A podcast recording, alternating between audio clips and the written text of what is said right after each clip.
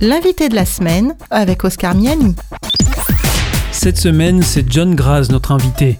Fervent défenseur de la liberté religieuse, il a parcouru le monde entier des années durant pour la mettre en valeur même là où elle n'existe pas. Aujourd'hui, John Graz nous livre son point de vue sur l'évolution de la liberté religieuse dans le monde durant ces 20 dernières années. Eh bien, je dois dire, dans les deux cas, après la, chute du, bloc soviétique, les choses se sont améliorées, mais ça n'a pas duré très longtemps. Euh, par exemple, euh, en Russie, on a vu une période de grande, grande, grande liberté, et ensuite on a commencé à voir toute une sorte de restrictions, mais sans jamais toutefois retourner comme c'était bien sûr à l'époque stalinienne. Mais euh, d'une manière générale, je dirais que la liberté religieuse est toujours en difficulté, en défi, et alors les attaques peuvent venir de différents points.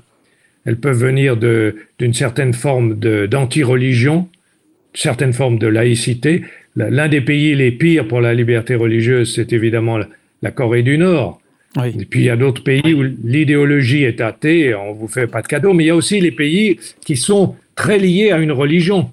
Hein, si vous voyez une carte euh, des pays où il y a le moins de liberté religieuse, vous verrez que souvent ça se rapporte avec des pays où il y a une religion d'État et cette religion d'État n'accepte pas que l'on change de religion, c'est-à-dire il y a des euh, lois contre l'apostasie et la sanction c'est la peine de mort, les lois contre le blasphème, les sanctions sont aussi la peine de mort, ça fait que pour un rien on peut se retrouver en prison, plus il y a des groupes privés religieux qui attaquent les croyants, qui détruisent les églises, qui mettent des, bombes dans les églises, qui font des pressions terribles. Et voilà comment ça se passe.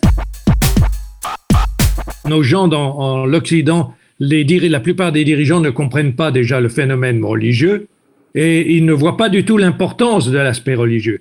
Mais si vous êtes engagé dans une religion et que votre religion dise que tous ceux qui n'ont pas votre religion, ce sont des gens qui ne méritent euh, pas la vie, qui normalement devraient les brûler en enfer ou on devrait les, éliminer, eh bien, euh, quand vous allez changer de pays, euh, comment vous allez enlever ça de votre tête? Si quelqu'un dans votre famille décide de changer de religion, comment vous allez le considérer?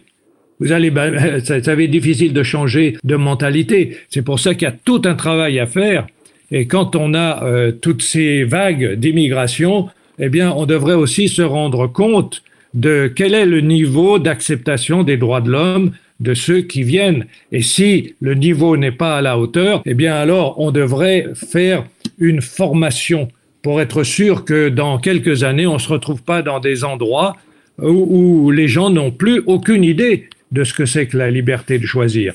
Parce que la liberté religieuse, c'est aussi la liberté de ne pas avoir de religion. Une de mes actions qui a été les plus importantes, c'est dans les pays où on a la liberté, et j'ai organisé là, j'ai lancé, parce que ce sont les gens sur place qui ont organisé les festivals de la liberté religieuse, et là on a rempli des stades, et là c'était pour la promotion, pour faire comprendre aux autorités que la liberté religieuse, elle est fragile et on peut la perdre. Alors, dans un premier temps, on dit merci à ceux qui nous l'ont proposé, ceux qui nous, défendent, qui défendent notre liberté. Merci aux États qui le font et merci pour cette liberté. Mais on dit aussi attention, elle est fragile, euh, ne discutez pas, ne faites pas de compromis, on veut la garder, point à la ligne.